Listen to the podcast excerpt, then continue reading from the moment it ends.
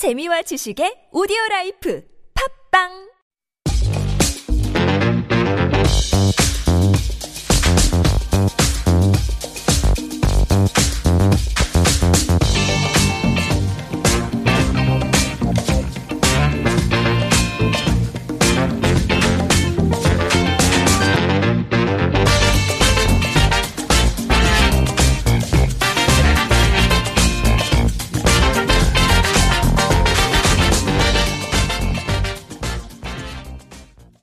Hello everyone, welcome to Super Radio's Healthful Life. I'm your host Sumin. You can call me Sue.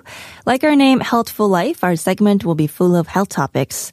We'll bring you a wide selection of health information and facts from fitness to food to mental and social well-being to offer you to have the happiest and healthiest self in life. So through our episodes, we're learning how to keep our body and minds healthy. And there are many ways and routines that we learned to follow through. However, it's difficult to keep up with these fitness routines because you have to invest a lot of time and effort to it. So how can we make our exercise a more natural part of our lives? The first step is to identify the causes to our inactivity. And here are some possible causes that I found that could apply to many. So first, with busy work, it's hard to schedule time for exercises. Normally, structured and planned exercise take time and energy to keep up with. So as a result, bringing exercise into an already busy schedule is often pressuring, making it feel like it's taking our time away. And second, because of the high technological development, people don't need as much movement to achieve things. I mean, the way we live now doesn't provide many opportunities to move around. So yeah, we don't have to be physically active to get things done. And especially with the current coronavirus outbreak, nobody's really active outside doing outdoorsy stuff. And third, we're trying to find a way around it. We know that exercise is necessary for good health, quality life, and weight management, and yet we're still trying to find a way, like, way around with it. I mean, whether it's a pill or diet or gadget, or even plastic surgery, like too many of us are still thinking that we can get all these benefits of exercise without actually having to do it to achieve it. And fourth, we may view exercise as something difficult and boring. I found many of us have hard time keeping up with the fitness routine, see exercise as something negative. We often connect exercise with negative adjectives like it's boring, pointless, difficult, and repetitious. Fifth, it's hard to worry about something that hasn't happened or may never happen. Like, you know, what's going to happen tomorrow if you don't exercise today? Usually nothing. I mean, at least not right away. So the consequences are not immediate. And even knowing the possible consequences like such as weight gain, heart disease, diabetes, and cancer, they're not enough to get us going. So if you could really resonate with these causes, then you might be worried thinking like if it's even possible to find a motivation to exercise. But the good news is it's even just a small change in how you think about fitness can make a difference. So here are some ways to find motivation to exercise. So motivation isn't something that just happens to you, but something you can create for yourself. So exercise may be all about moving the body, but you won't get anywhere until you move your mind first. So first, try to accept the fact that you have to exercise. Coping with the hard facts that you have to exercise to keep your health make the whole process a lot easier. And second, do know that exercise doesn't have to happen in a gym or take up hours of your time. You can make your own set of workout routine by incorporating different exercises. And knowing that, you can create your own workout routine and that may help you get up and get moving. And also, find the right balance with things in life is also important.